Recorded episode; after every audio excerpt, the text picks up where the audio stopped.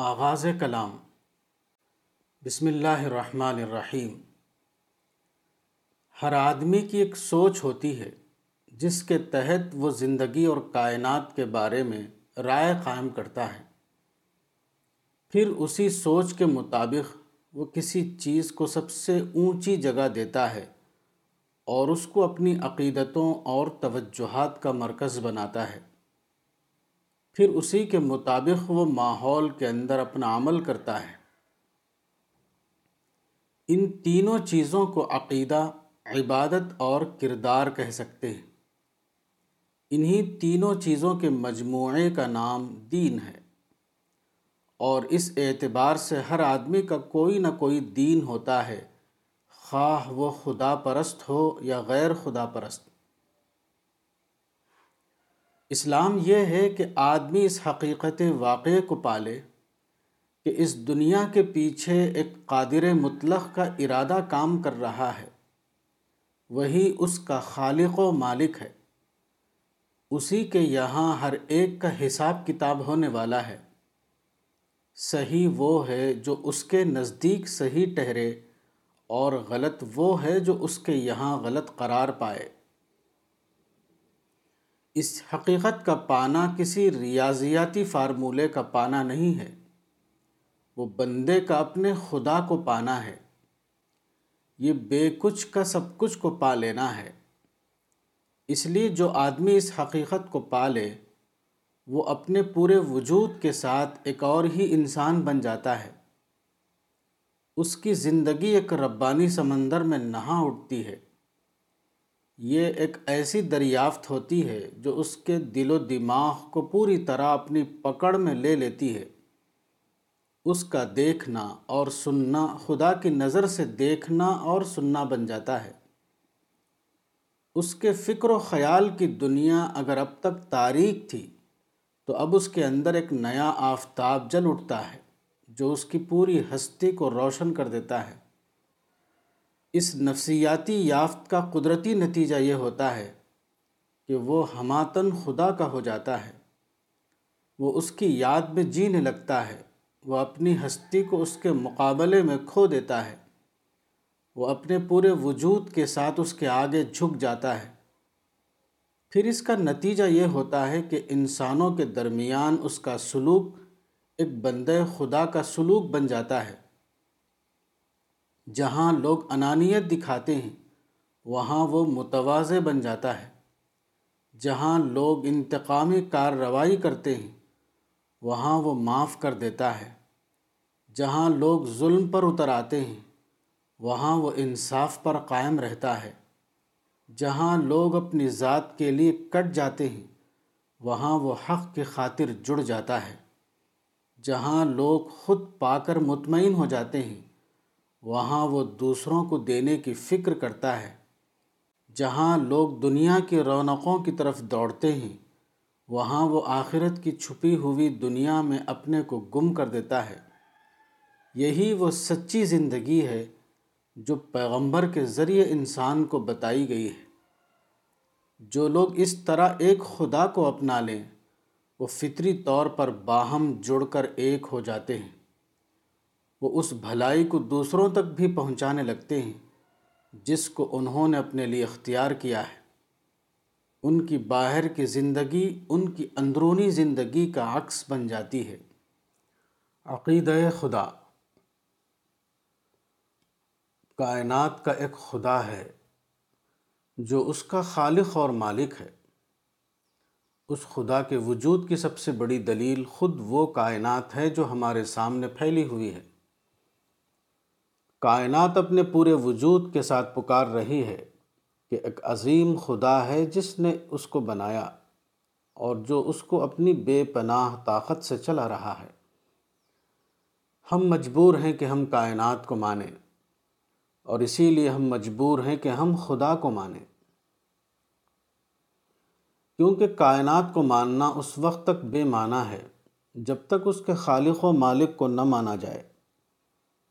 کائنات اتنی حیرت انگیز ہے کہ وہ کسی بنانے والے کے بغیر بن نہیں سکتی اور اس کا نظام اتنا عجیب ہے کہ وہ کسی چلانے والے کے بغیر چل نہیں سکتا۔ حقیقت یہ ہے کہ خدا کو ماننے پر آدمی اسی طرح مجبور ہے، جس طرح اپنے آپ کو یا کائنات کو ماننے پر۔ آپ سائیکل کے پہیے پر ایک کنکری رکھیں اور اس کے بعد پیڈل چلا کر پہیے کو تیزی سے گھمائیں تو کنکری دور جا کر گرے گی۔ حالانکہ سائیکل کے پہیے کی رفتار مشکل سے پچیس میل فی گھنٹہ ہے۔ ہماری یہ زمین جس پر ہم رہتے ہیں، وہ بھی ایک بہت بڑے پہیے کی مانند ہے۔ زمین اپنے محور پر مسلسل ایک ہزار میل فی گھنٹے کی رفتار سے دوڑ رہی ہے۔ یہ رفتار سواری کے عام ہوائی جہازوں سے زیادہ ہے۔ ہم اس تیز رفتار زمین پر چلتے پھرتے ہیں، گھر اور شہر بناتے ہیں۔ مگر ہمارا وہ حال نہیں ہوتا جو گھومتے ہوئے پہیے پر رکھی ہوئی کنکری کا ہوتا ہے۔ کیسا عجیب ہے یہ معجزہ۔ کہا جاتا ہے کہ زمین پر ہمارے قائم رہنے کی وجہ یہ ہے کہ نیچے سے زمین بہت بڑی طاقت کے ساتھ کھینچ رہی ہے اور اوپر سے ہوا کا بھاری دباؤ ہم کو زمین کی سطح پر روکے رہتا ہے۔ یہ دو طرفہ عمل ہم کو زمین پر تھامے ہوئے ہے اور یہی وجہ ہے کہ ہم پہیے کی کنکری کی طرح فضا میں اڑ نہیں جاتے۔ مگر یہ جواب صرف یہ بتاتا ہے کہ ہمارے آس پاس ایک اور اس سے بھی زیادہ بڑا معجزہ موجود ہے۔ زمین میں اتنے بڑے پیمانے پر کھینچنے کی قوت ہونا اور اس کے چاروں طرف ہوا کا پانچ سو میل موٹا غلاف مسلسل لپٹا رہنا۔ صرف معاملے کی حیرت ناکی کو بڑھاتا ہے۔ وہ کسی بھی درجے میں اس کو کم نہیں کرتا۔ حقیقت یہ ہے کہ اس دنیا کی ہر چیز معجزہ ہے۔ آدمی مٹی کے اندر ایک چھوٹا سا دانہ ڈالتا ہے۔ اس کے بعد حیرت انگیز طور پر وہ دیکھتا ہے کہ مٹی کے اندر سے ایک ہری اور سفید مولی نکلی چلی آ رہی ہے۔ وہ دوسرا دانہ ڈالتا ہے تو وہ دیکھتا ہے کہ اس کے اندر سے میٹھا گاجر نکلا چلا آ رہا ہے۔ اسی طرح بے شمار دوسری چیزیں۔ کسی دانے کو مٹی میں ڈالنے سے امرود نکل رہا ہے، کسی دانے کو ڈالنے سے آم، کسی دانے سے شیشم کا درخت نکلا چلا آ رہا ہے اور کسی دانے سے چنار کا۔ پھر ان میں سے ہر ایک کی صورت الگ، ہر ایک کا مزہ الگ ہر ایک کے فائدے الگ، ہر ایک کی خاصیتیں الگ۔ ایک ہی مٹی ہے اور ناقابل لحاظ چھوٹے چھوٹے بیج ہیں۔ اور ان سے اتنی مختلف چیزیں، اتنی مختلف صفتوں کو لیے ہوئے نکل رہی ہے، جن کی گنتی نہیں کی جا سکتی۔ حیرت ناک معجزوں کی ایک پوری کائنات ہمارے چاروں طرف پھیلی ہوئی دکھائی دیتی ہے۔ ایک ایسی دنیا جہاں سارے انسان مل کر ایک ذرے کی بھی تخلیق نہیں کر سکتے۔ وہاں ہر لمحہ بے شمار طرح طرح کی چیزیں پیدا ہوتی چلی جا رہی ہیں۔ حقیقت یہ ہے کہ یہ سب اتنے بڑے معجزے ہیں کہ ان کے کمالات کو انسانی زبان میں بیان نہیں کیا جا سکتا۔ ان کو بتانے کے لیے ہماری لغت کے تمام الفاظ بھی ناکافی ہیں۔ ہمارے الفاظ ان معجزوں کے عطاہ کمالات کو صرف محدود کرتے ہیں۔ وہ کچھ بھی ان کا اظہار نہیں کرتے۔ کیا یہ معجزہ ایک خدا کے بغیر خود بخود وجود میں آ سکتا ہے؟ دنیا کی ہر چیز ایٹم سے بنی ہے۔ ہر چیز اپنے آخری تجزیے میں ایٹموں کا مجموعہ ہے۔ مگر کیسا عجیب معجزہ ہے کہ کہیں ایٹموں کی ایک مقدار جمع ہوتی ہے تو سورج جیسا روشن کرہ بن جاتا ہے۔ دوسری جگہ یہی ایٹم جمع ہوتے ہیں تو وہ بہتے ہوئے پانی کی صورت میں رواں ہو جاتے ہیں۔ تیسری جگہ ایٹموں کا یہی مجموعہ لطیف ہواؤں کی صورت اختیار کر لیتا ہے۔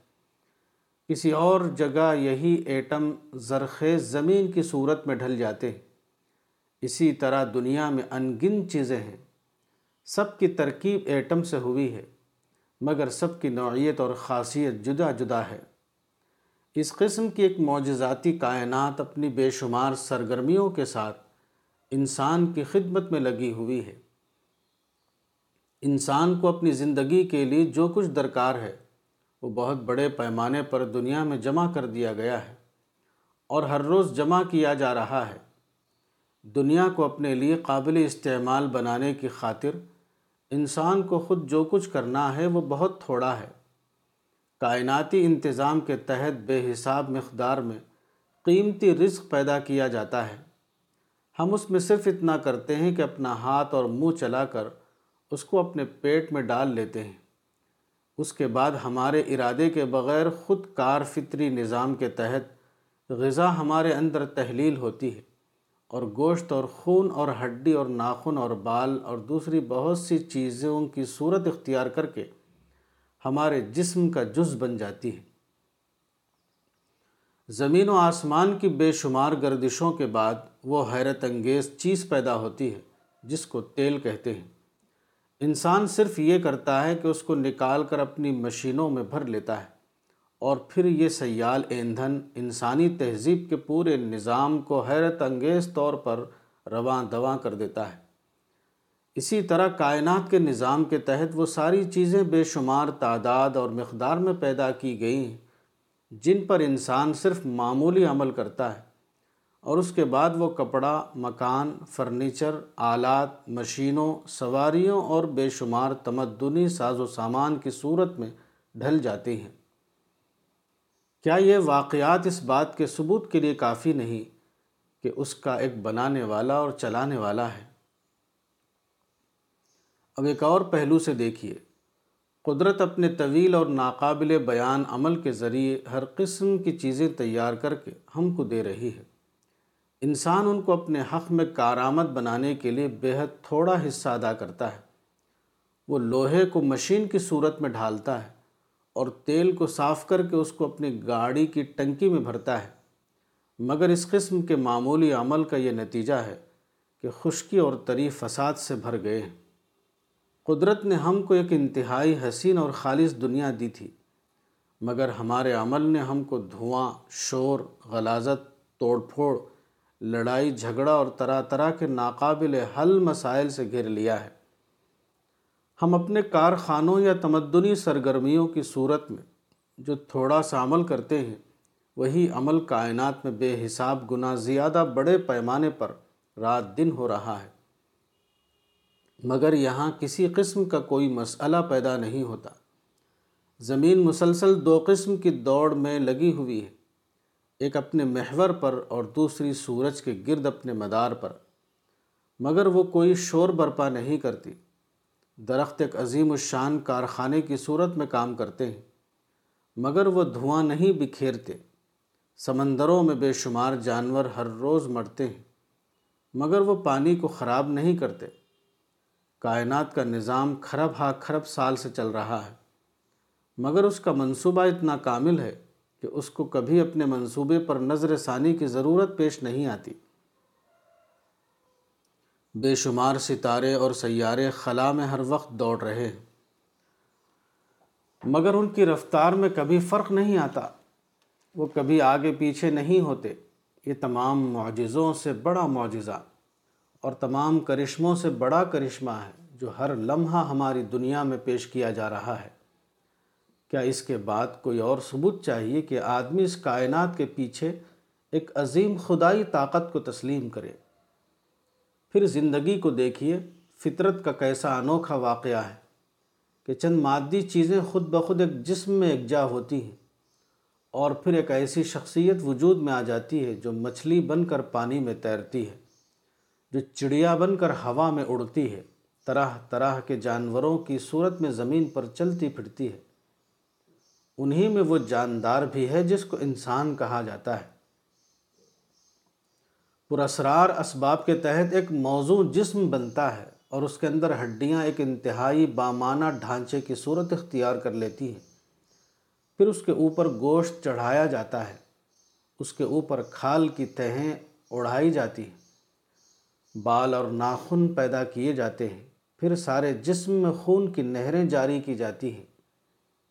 اس طرح ایک خودکار عمل کے ذریعے ایک عجیب و غریب انسان بنتا ہے جو چلتا ہے جو پکڑتا ہے جو دیکھتا ہے جو سنتا ہے جو سونگتا ہے جو چکھتا ہے جو سوچتا ہے جو یاد رکھتا ہے جو معلومات جمع کر کے ان کو مرتب کرتا ہے جو لکھتا اور بولتا ہے مردہ مادے سے اس قسم کے ایک حیرت ناک وجود کا بن جانا ایک ایسا انوکھا واقعہ ہے کہ معجزے کا لفظ بھی اس کے اعجاز کو بتانے کے لیے کافی نہیں۔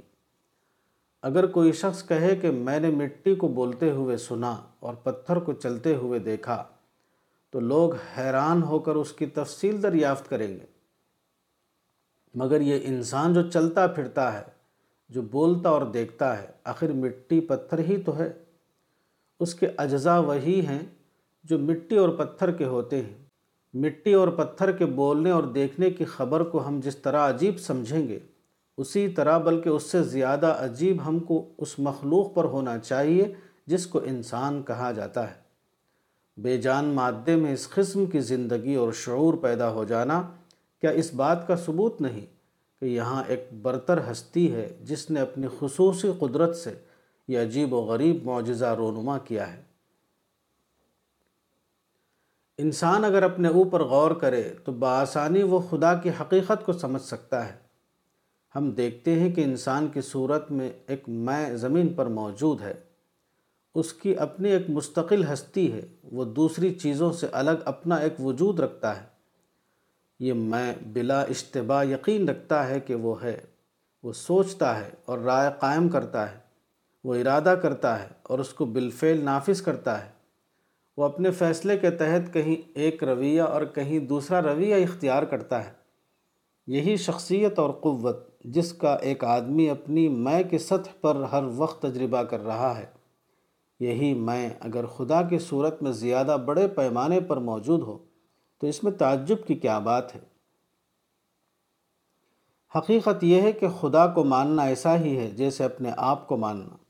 اسی لیے قرآن میں کہا گیا ہے کہ آدمی اپنے واسطے آپ دلیل ہے، چاہے وہ کتنی ہی معذرت کرے۔ سور قیامہ۔ لوگ خدا پر اور خدا کے پیغام پر یقین کرنے کے لیے معجزاتی دلیل مانگتے ہیں۔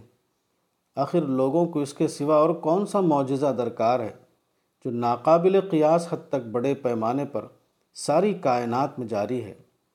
اگر اتنا بڑا معجزہ آدمی کو جھکانے کے لیے کافی نہ ہو تو دوسرا کوئی معجزہ دیکھ کر وہ کیسے ماننے کے لیے تیار ہو جائے گا؟ حقیقت یہ ہے کہ خدا کو ماننے اور اس کے آگے اپنے آپ کو ڈالنے کے لیے جس چیز کی ضرورت ہے وہ ہر وقت ہر آدمی کے سامنے موجود ہے۔ اس کے باوجود آدمی اگر خدا کو اور اس کے جلال و کمال کو نہ مانے تو یہ اس کا اپنا قصور ہے، نہ کہ کائنات کا۔ جو شخص خدا کو پالے، اس نے سب کچھ پا لیا خدا کو پانے کے بعد کوئی چیز پانے کے لیے باقی نہیں رہتی۔ اس لیے جب کوئی شخص خدا کو پاتا ہے، تو اس کی ساری توجہ خدا کی طرف لگ جاتی ہے۔ اس کے لیے خدا ایسا عطا خزانہ بن جاتا ہے، جہاں وہ سب کچھ موجود ہو، جو آدمی کو اپنی دنیا و آخرت کے لیے درکار ہے۔ ایک شخص سیب کھائے، مگر سیب کے کھانے سے اس کو نہ کوئی مزہ ملے، اور نہ وہ اس کے جسم میں داخل ہو کر اس کو طاقت دے۔ تو کہا جائے گا کہ اس نے سیب نہیں کھایا۔ اس نے سیب کی شکل کی کوئی چیز چبا لی ہے۔ ایسا ہی کچھ معاملہ خدا کا بھی ہے۔ خدا کو پانا وہی پانا ہے جو آدمی کے لیے مزہ بن جائے۔ جب خدا کو پا کر بھی آدمی مزے سے خالی رہے، تو کہنا چاہیے کہ اس نے خدا کو نہیں پایا۔ اس نے کوئی اور چیز پائی ہے اور غلطی سے اس کو خدا سمجھ رہا ہے۔ وہ مٹی کا سیب چبا رہا ہے۔ اور سمجھتا ہے کہ میں حقیقی سیب کھا رہا ہوں۔ دنیا اپنی ابتدائی شکل میں صرف ایک قسم کا مادہ ہے۔ ساری دنیا ایٹموں کا مجموعہ ہے۔ بالفاظ دیگر ساری دنیا بے روح مادہ ہے۔ اس بے روح مادے کو خدا بے شمار صورتوں میں جلوگر کر رہا ہے۔ اس بے روح مادے سے خدا کہیں روشنی پیدا کر رہا ہے اور کہیں حرارت۔ کہیں وہ اس بے روح مادے کو ہریالی میں تبدیل کر رہا ہے اور کہیں پانی کی روانی میں۔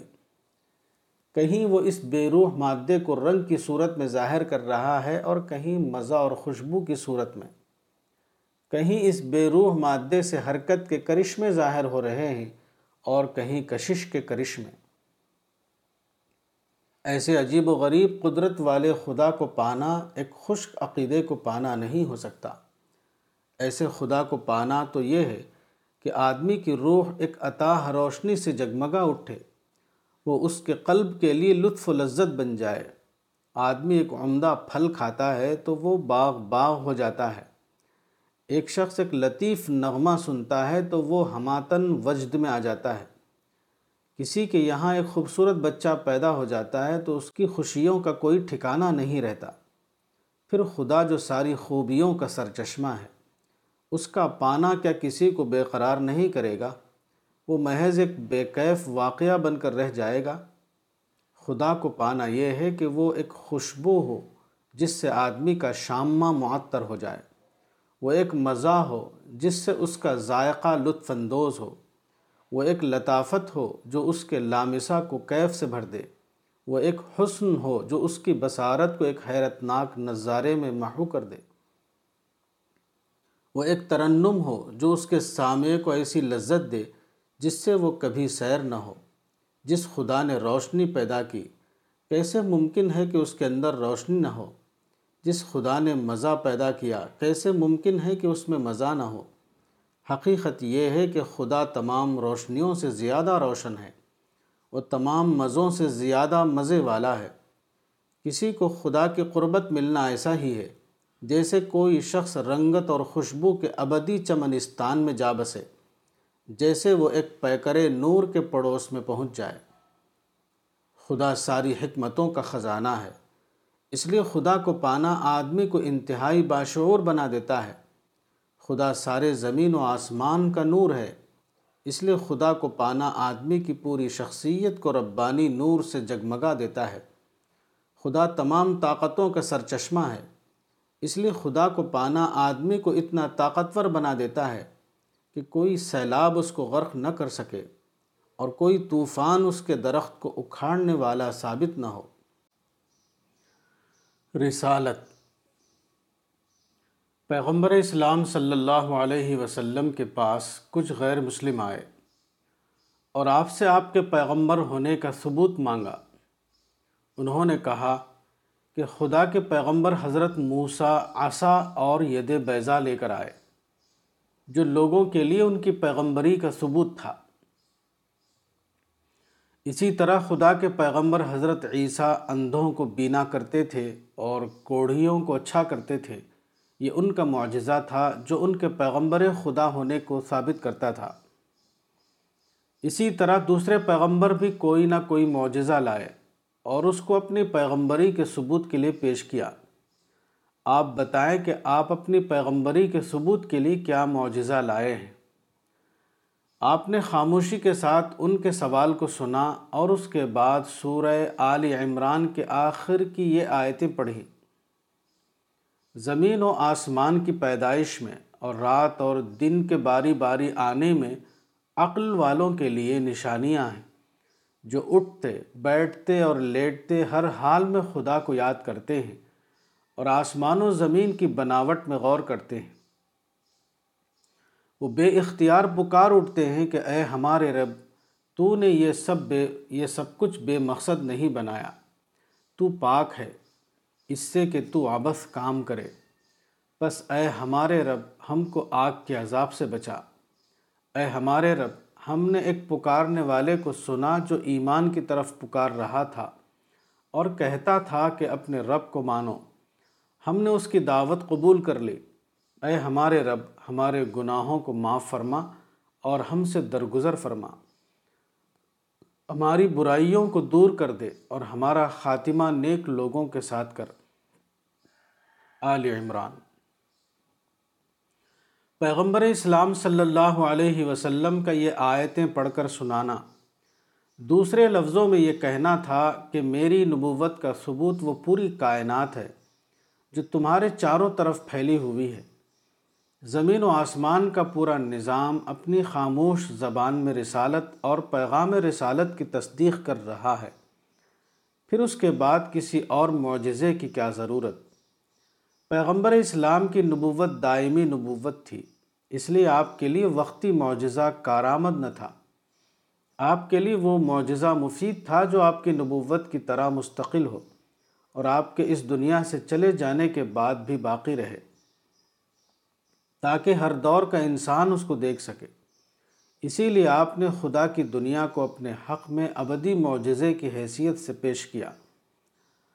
قرآن میں عالمی نظام کے ان پہلوؤں کی نشاندہی کی گئی، جو یہ ثابت کرتے ہیں کہ انسان کی اصلاح کے لیے خدائی رہنمائی کا انتظام ہونا چاہیے۔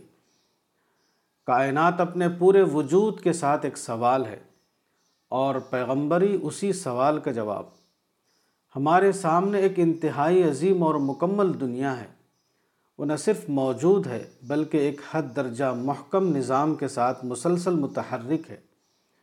اس کے اندر نہ کوئی نقص ہے اور نہ کوئی خلا۔ وہ ناقابل قیاس، پھیلاؤ اور تنوع کے باوجود کمال، درجہ ہم آہنگ ہے۔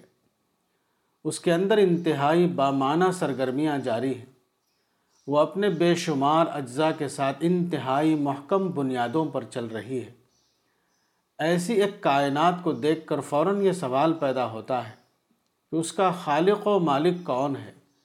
کون ہے جو اس کو عدم سے وجود میں لے آیا؟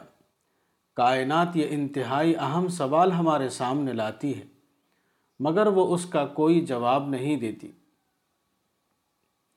وہ ہم کو قوض قضح کا مشاہدہ کراتی ہے، مگر وہ ہم کو اپنے خالق کا چہرہ نہیں دکھاتی۔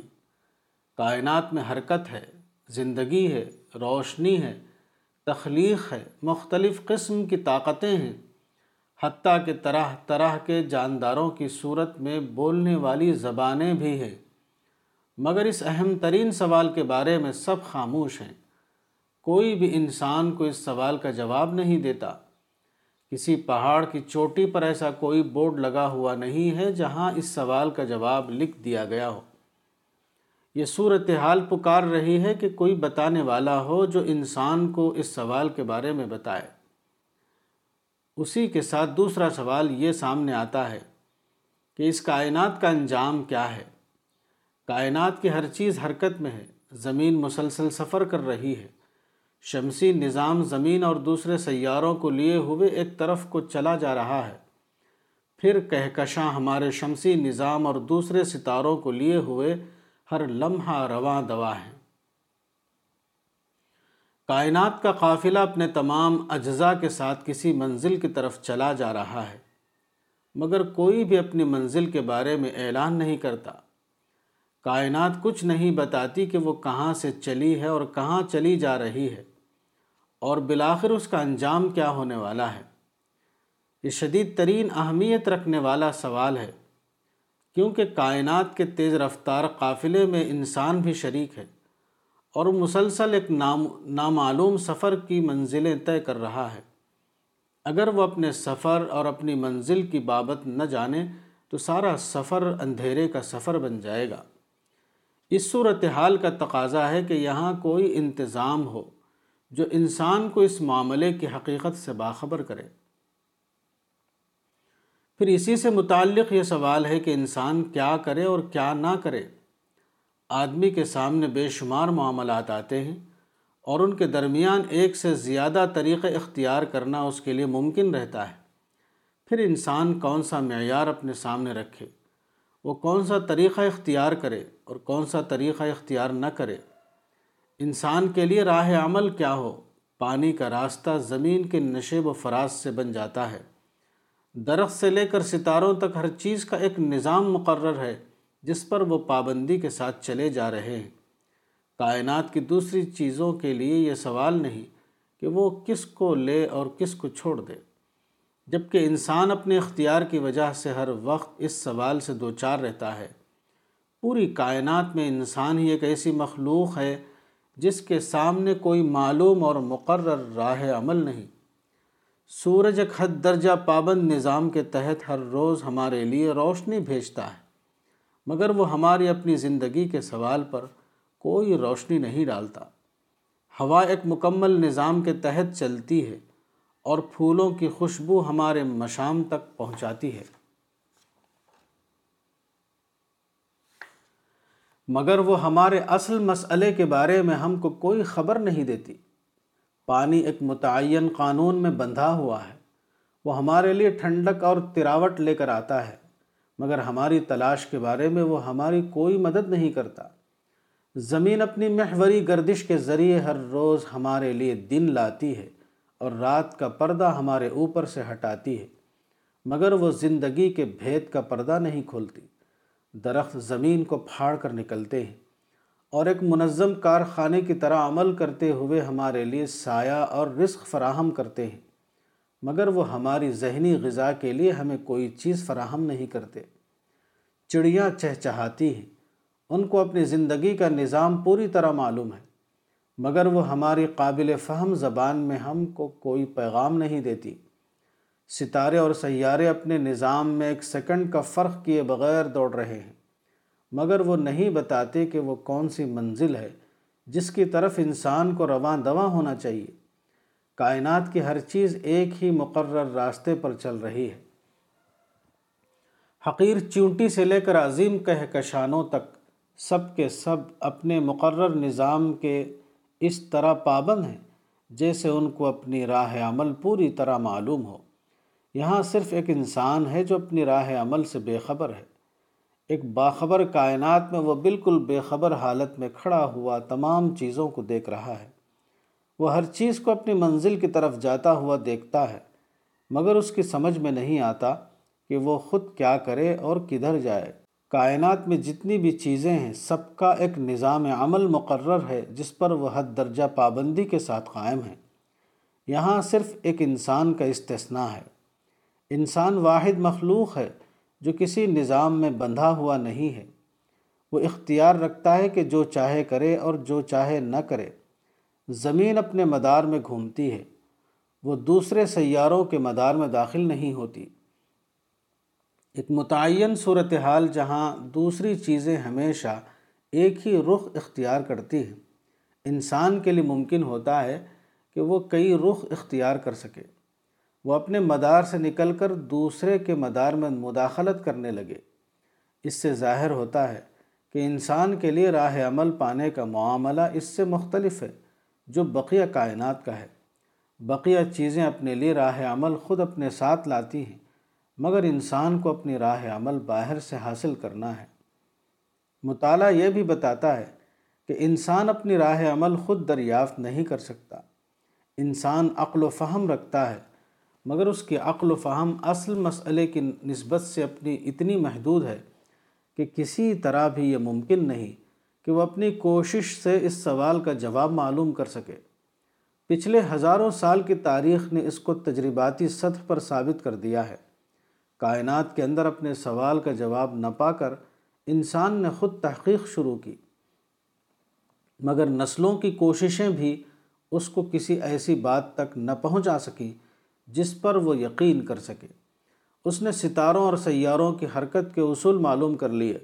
مگر انسان کے سفر اور اس کے آغاز و انجام کے بارے میں کچھ بھی معلوم نہ کر سکا۔ اس نے جمادات، نباتات اور حیوانات کا قانون دریافت کر لیا، مگر خود انسان کا قانون دریافت کرنے میں ناکام رہا۔ اس نے یہ جان لیا کہ مادہ فنا ہوتا ہے تو انرجی بنتی ہے، اور انرجی ختم ہوتی ہے تو وہ مادے کی صورت اختیار کر لیتی ہے۔ مگر انسان مرنے کے بعد کیا ہوتا ہے؟ اس کی بابت وہ کچھ نہ جان سکا۔ اس نے معلوم کر لیا کہ کائنات کی تمام چیزیں ایک ہی محکم قانون میں بندھی ہوئی اور اس سے ادنا انحراف کیے بغیر کھرب ہا کھرب سال تک چلتی رہتی مگر انسان کا قانون حیات کیا ہو، اس کے بارے میں وہ کچھ معلوم نہ کر سکا۔ اس نے کائنات کی وسعتوں کو اپنے آلات کی مدد سے دیکھ لیا اور انتہائی چھوٹے ایٹم کے اندرونی نظام کا پتہ کر لیا۔ مگر انسان کی حقیقت کیا ہے؟ وہ کس منصوبے کے تحت وجود میں آیا ہے؟ اس کی بابت وہ کچھ نہ جان سکا۔ انسان کی سب سے بڑی ضرورت کے بارے میں انسان کی یہ مجبوری ثابت کرتی ہے کہ اس کو اس بارے میں ایک خصوصی رہنما درکار ہے۔ اس سے پیغمبر کی ضرورت پوری طرح ثابت ہو جاتی ہے۔ انسان اپنی زندگی کو بامانہ بنانے کے لیے پیغمبر کا لازمی طور پر محتاج ہے۔ اس کے بعد جب ہم ان تعلیمات پر غور کرتے ہیں، جو پیغمبر نے پیش کی ہیں، تو مزید یقین ہو جاتا ہے کہ پیغمبری فی الواقع انسان کی ایک لازمی ضرورت ہے۔ پیغمبر کی بتائی ہوئی باتیں ان تمام سوالات کا تسلی بخش اور مکمل جواب ہیں، جو انسان کو درپیش ہیں۔ یہ تعلیمات خود اس بات کا ثبوت ہیں کہ پیغمبر واقع اللہ کی طرف سے ہے۔ اللہ نے اس کو حقیقت کا علم دے کر انسانوں کی رہنمائی کے لیے بھیجا ہے۔ بقیہ چیزوں کا قانون عمل ان کے پیدا کرنے والے نے اندرونی طور پر ان کے اندر رکھ دیا اور انسان کا قانون عمل پیغمبر کے ذریعے اس کے پاس بھیجا۔ پیغمبر ہم کو بتاتا ہے کہ اس کائنات کا ایک خدا ہے اور وہ اپنی غیر معمولی قدرت کے ساتھ اس نظام کو چلا رہا ہے۔ اس اس جواب سے زیادہ صحیح جواب کوئی اور نہیں ہو سکتا۔ یہ جواب ایسا ہی ہے جیسے ایک مشین بہت عمدہ چل رہی ہو۔ لوگ اس کی کارکردگی کو دیکھ کر حیران ہوتے ہیں، مگر اس کی ساخت اس پر لکھی ہوئی نہ ہو۔ اب ایک واقف کار یہ کہے کہ یہ فلاں کارخانے کی بنی ہوئی ہے، جو دنیا بھر میں انجینئرنگ کا سب سے اچھا کارخانہ ہے۔ یہ بات معلوم ہوتے ہی دیکھنے والوں کی الجھن ختم ہو جائے گی، کیونکہ اب ان کو مشین کی اعلیٰ کارکردگی کی توجہ مل گئی۔ اسی طرح ایک عظیم کائنات کا موجود ہونا اور پھر اس کا حد درجہ محکم طریقے پر چلنا، اس کے بارے میں یہ سوال پیدا کرتا ہے کہ وہ کیوں کر بنی اور کیسے چل رہی ہے۔ جب پیغمبر یہ کہتا ہے کہ ایک خدا ہے جس نے اس کو بنایا اور جو اس کو اپنی خدائی طاقتوں سے چلا رہا ہے، تو فوراً ہم کو اپنے سوال کا جواب مل جاتا ہے۔ یہ جواب ہمارے لیے ذرا بھی بعید از قیاس نہیں۔ کیونکہ خدا کو ماننا ایسا ہی ہے جیسے اپنے آپ کو ماننا۔ ہم اپنی ذات کی سطح پر ایک ایسے وجود کا تجربہ کر رہے ہیں جو دیکھتا ہے، جو سنتا ہے، جو سوچتا ہے، جو چلتا ہے، جو پکڑتا ہے، جو منصوبہ بناتا ہے، جو واقعات کو ظہور میں لاتا ہے۔ انسان کی صورت میں جن قوتوں کو ہم محدود طور پر دیکھ رہے ہیں، وہی قوتیں زیادہ کامل طور پر خدا کی صورت میں موجود ہوں۔ تو اس میں تعجب کی بات کیا ہے؟ یہ تو گویا اسی واقعے کو زیادہ بڑے پیمانے پر ماننا ہے، جس کا ہر وقت ہم چھوٹے پیمانے پر تجربہ کر رہے ہیں۔ میں ہوں، یہی اس بات کو ثابت کرنے کے لیے کافی ہے کہ خدا ہے۔ دوسری بات جو پیغمبر بتاتا ہے، وہ یہ کہ یہ کائنات بے انجام نہیں، اس کا ایک انجام ہے جو موت کے بعد سامنے آنے والا ہے۔ آدمی کو بظاہر اس دنیا میں جو آزادی حاصل ہے، وہ صرف امتحان کے لیے ہے۔ یہ آزادی ایک خاص مدت تک ہے۔ اس مدت کے ختم ہونے کے بعد موجودہ نظام توڑ دیا جائے گا اور نیا زیادہ کامل اور ابدی نظام بنایا جائے گا۔ وہاں خدا اپنی طاقتوں کے ساتھ ظاہر ہو جائے گا، جو اس وقت امتحان کی مصلحت کی بنا پر غیب کے پردے میں چھپا ہوا ہے۔ آج کی دنیا میں ہر ایک کو فائدہ اٹھانے کا موقع ہے، مگر آنے والی دنیا میں خدا کی نعمتوں سے فائدہ اٹھانے کا حق صرف ان لوگوں کو ہوگا جنہوں نے حالت غیب میں خدا کی وفاداری کی ہوگی۔ بقیہ تمام لوگ خدا کی نعمتوں سے دور پھینک دی جائیں گے۔ پیغمبر کی یہ خبر بھی پوری طرح سچائی کے مطابق معلوم ہوتی ہے۔ ایک ایسا خدا جس نے دیکھنے اور سمجھنے والے انسان کو بنایا۔ کہ ایسی عجیب بات ہوگی کہ انسان یوں ہی پیدا ہو کر مر جائے اور اس کا خدا اس کے سامنے ظاہر نہ ہو کہ وہ اس کو دیکھے اور جانے۔ پھر موجودہ کائنات اتنی باحکمت ہے کہ کسی طرح بھی یہ بات قابل تصور نہیں ہے کہ اس کا کوئی انجام نہ ہو۔ کوئی ایسا دن نہ آئے جہاں ظلم ظلم کی صورت میں اور انصاف انصاف کی صورت میں نمایاں ہو۔ پیغمبر کی خبر عین وہی ہے جس کا انسانی فطرت تقاضا کر رہی تھی۔ ایک ایسی دنیا جہاں عدم سے وجود کے مظاہرے ہوتے ہوں، جہاں رات کے بعد دن آتا ہو، جہاں ایک معمولی بیج سے بے شمار بڑے بڑے درخت پیدا ہوتے ہوں، جہاں آج ہمیشہ کل میں تبدیل ہوتا ہو۔ ایسی دنیا کے بارے میں یہ کہنا کہ اس کی ایک آخرت ہے، حد درجہ قابل فہم ہے۔ جو دن ہم ہر روز نکلتا دیکھتے ہیں۔ یہ اسی کے زیادہ بڑے پیمانے پر نکلنے کی خبر ہے۔ جو کل ہر روز ہمارے اوپر آتی ہے، یہ اسی کے زیادہ بڑی صورت میں ظاہر ہونے کی اطلاع ہے۔ حقیقت یہ ہے کہ پیغمبر ہماری اپنی فطرت کی مانگ کو شعور تک پہنچاتا ہے۔ جس بات کے اشارے آج بھی کائنات میں موجود ہیں، اس کو وہ یقینی علم کا درجہ عطا کرتا ہے۔ پیغمبر نے انسان کے لیے جو راہ عمل بتائی ہے، وہ بھی حد درجہ قابل فہم ہے۔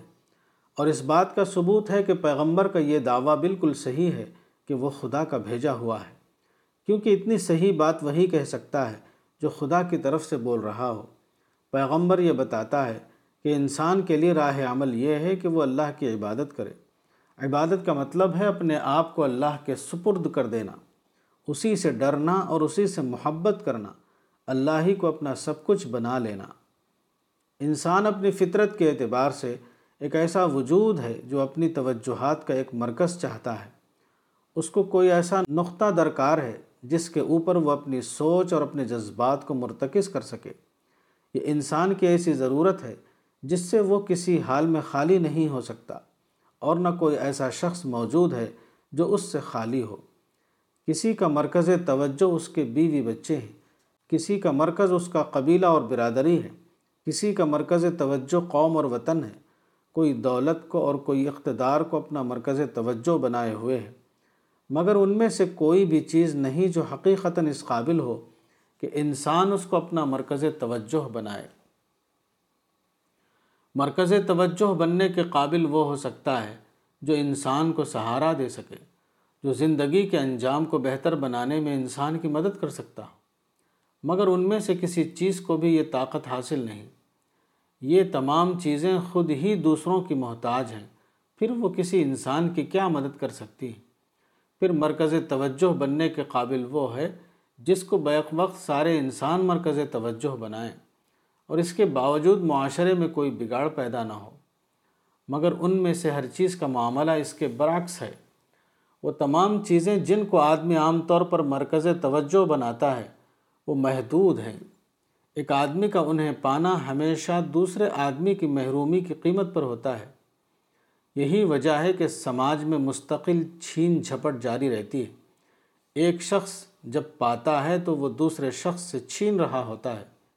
حقیقت یہ ہے کہ یہ صرف خدا ہی کی شان ہے کہ بیک وقت سارے انسان اس کو پانے کے لیے دوڑیں اور پھر بھی لوگوں میں کوئی ٹکراؤ پیدا نہ ہو۔ کیونکہ خدا مادی چیزوں سے بلند ہے۔ خدا ہر قسم کی محدودیت سے پاک ہے۔ انسانی سماج کا بہت بڑا مسئلہ یہ ہے کہ خواہ کتنا ہی اچھا قانون بنایا جائے، انسان اس سے بچنے کا راستہ تلاش کر لیتا ہے۔ کسی کے پاس طاقت ہے تو وہ طاقت کے بل پر دھاندلی کرتا ہے۔ کسی کے پاس دولت ہے تو وہ دولت کے ذریعے انصاف کو خرید لیتا ہے۔ کسی کے پاس الفاظ ہیں تو وہ خوبصورت الفاظ کے ذریعے اپنے ظلم کو عدل ثابت کرتا ہے۔ غرض ہر ایک اپنے ناحق کو حق ظاہر کرنے کے لیے کوئی نہ کوئی تدبیر پا لیتا ہے۔ مگر جب خدا کو درمیان میں کھڑا کر دیا جائے تو ہر آدمی محسوس کر لیتا ہے کہ اس کی تدبیریں بے معنی ہیں۔ تمام تدبیریں اسی وقت تک تدبیریں ہیں جب تک معاملہ انسان اور انسان کے درمیان ہو۔ جب معاملے کو انسان اور خدا کا معاملہ بنا دیا جائے، تو ہر آدمی مکمل طور پر سنجیدہ اور محتاط ہو جاتا ہے، کیونکہ خدا سے نہ کوئی بات چھپائی جا سکتی اور نہ وہاں کسی قسم کا کوئی زور چل سکتا۔ حقیقت یہ ہے کہ خدا پرستی ہی واحد بنیاد ہے، جس سے لوگوں میں قانون کے احترام کا جذبہ پیدا کیا جا سکتا ہے۔ اس کے سوا کوئی بنیاد نہیں، جس سے یہ مقصد حاصل ہو سکے۔ دنیا میں صحیح نظام بنانے کے لیے سب سے زیادہ جس چیز کی ضرورت پڑتی ہے، وہ قربانی ہے۔ کہیں کسی کی رائے کے مقابلے میں اپنی رائے کو چھوڑنا پڑتا ہے، کہیں اپنے ایک کریڈٹ کو دوسرے کے حوالے کرنے پر راضی ہونا پڑتا ہے۔ کہیں اپنے گھر والوں کے مفاد کے مقابلے میں دوسروں کے مفاد کو ترجیح دینی پڑتی ہے۔ کہیں اپنی محنت سے کمائے ہوئے مال کو دوسروں کے حوالے کر دینا پڑتا ہے۔ کہیں ایک ایسے کام میں اپنی قوتیں کھپانے کا سوال ہوتا ہے، جس میں بظاہر کچھ ملنے والا نہیں ہے۔ جب تک افراد میں اس قسم کی قربانی کا مزاج نہ ہو، حقیقی معنوں میں کسی درست نظام کا قائم ہونا ممکن نہیں۔ اس کے بغیر ہر آدمی اپنی بات پر اصرار کرے گا اور نتیجتاً پورا سماج چھین جھپٹ کا سماج بن جائے گا۔ اگر یہی موجودہ دنیا سب کچھ ہو، تو آدمی اس قسم کی قربانیاں کیوں کرے؟ یہی وجہ ہے کہ جس سماج میں خدا کو چھوڑ کر دوسری چیزوں کو مرکز توجہ بنایا جائے، وہاں مستقل فساد برپا رہتا ہے۔ لوگ قربانی دینے تیار نہیں ہوتے، اس لیے صالح ماحول بننے کی نوبت ہی نہیں آتی۔ مگر پیغمبر زندگی کے جس مقصد کی نشاندہی کرتا ہے، اس میں یہ مسئلہ نہایت خوبی کے ساتھ حل ہو جاتا ہے۔ اب قربانی کرنے کے لیے بہت بڑا محرک مل جاتا ہے۔ اب انسان جان لیتا ہے کہ اس کی ہر قربانی کے اللہ کے یہاں بہت بڑی قیمت ہے، جو مرنے کے بعد اس کو ابدی زندگی میں لوٹائی جائے گی۔ یہ ذہن انسانی سماج میں ہر قسم کے ظلم کی جڑ کاٹ دیتا ہے اور حق و انصاف کے لیے مضبوط ترین بنیاد فراہم کر دیتا ہے۔ اب ہر شخص اس قربانی کے لیے تیار ہو جاتا ہے جو ماحول کو صالح بنانے کے لیے ضروری ہے۔ پیغمبر اسلام صلی اللہ علیہ وسلم جو دین لے کر آئے وہ وہی دین ہے جو خدا کے دوسرے پیغمبر لے کر آئے تھے۔ مگر دوسرے پیغمبروں کا دین ان کے بعد محفوظ نہ رہ سکا۔ ان کے بعد ان کے دین کے ماننے والے اتنے طاقتور ثابت نہ ہو سکے کہ ان کے دین کو اس کی اصلی صورت میں محفوظ رکھ سکتے۔ پیغمبر اسلام کو اللہ تعالیٰ نے آخری نبی کی حیثیت سے بھیجا اور ان کی خصوصی مدد کر کے ان کو تمام قوموں اور مذہبوں کے اوپر غالب کر دیا۔ آپ کی یہ غیر معمولی فتح ایک طرف آپ کے پیغمبر خدا ہونے کی دلیل بن گئی۔ آپ کی کامیابی اتنی غیر معمولی تھی کہ دنیا میں کبھی کسی کو ایسی کامیابی حاصل نہ ہوئی۔ یہ واقعہ اس بات کا ایک محسوس ثبوت ہے کہ آپ خدا کی طرف سے تھے اور خدا نے اپنی خصوصی مدد سے آپ کو یہ غلبہ اور کامیابی عطا فرمائی۔ کوئی عام آدمی کبھی اس قسم کی کامیابی پر قادر نہیں ہو سکتا۔ دوسری طرف آپ کی اسی کامیابی کے ذریعے آپ کے لائے ہوئے دین کی مستقل حفاظت کا انتظام ہو گیا۔ آپ کی اس کامیابی کی وجہ سے آپ کے ماننے والوں کی ایک بہت بڑے رقبے پر طاقتور حکومت قائم ہو گئی۔ یہ حکومت آپ کے دین کی دائمی محافظ بن گئی۔ چنانچہ آپ کی آمد کو چودہ سو سال ہو گئے اور آج تک آپ کے دین میں کوئی تبدیلی نہ ہو سکی۔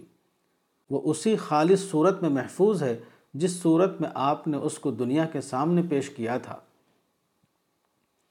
پیغمبر اسلام صلی اللہ علیہ وسلم کے بعد اب کوئی پیغمبر آنے والا نہیں۔ اب قیامت تک۔ آپ قیامت تک کے لیے تمام انسانوں کے اوپر خدا کے پیغمبر ہیں۔ نیا پیغمبر آنے کی ضرورت ہمیشہ اس لیے پڑتی ہے کہ خدا کا دین اپنی اصلی صورت میں محفوظ نہ رہا ہو۔ پچھلے زمانے میں بار بار ایسا ہوا کہ آسمانی کتاب کی حامل قومیں اپنی کتاب کو ضائع کرتی رہیں۔ اس لیے بار بار نبی آئے۔ تاکہ خدا کی تعلیمات کو زندہ کریں اور ان کو دوبارہ ان کی صحیح صورت میں لوگوں کے سامنے پیش کر دیں۔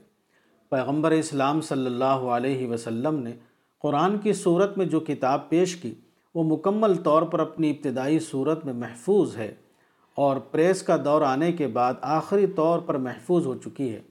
یہی نہیں، بلکہ یہ کہنا صحیح ہوگا کہ آپ آج بھی ایک زندہ نبی کی حیثیت سے ہمارے درمیان موجود ہیں۔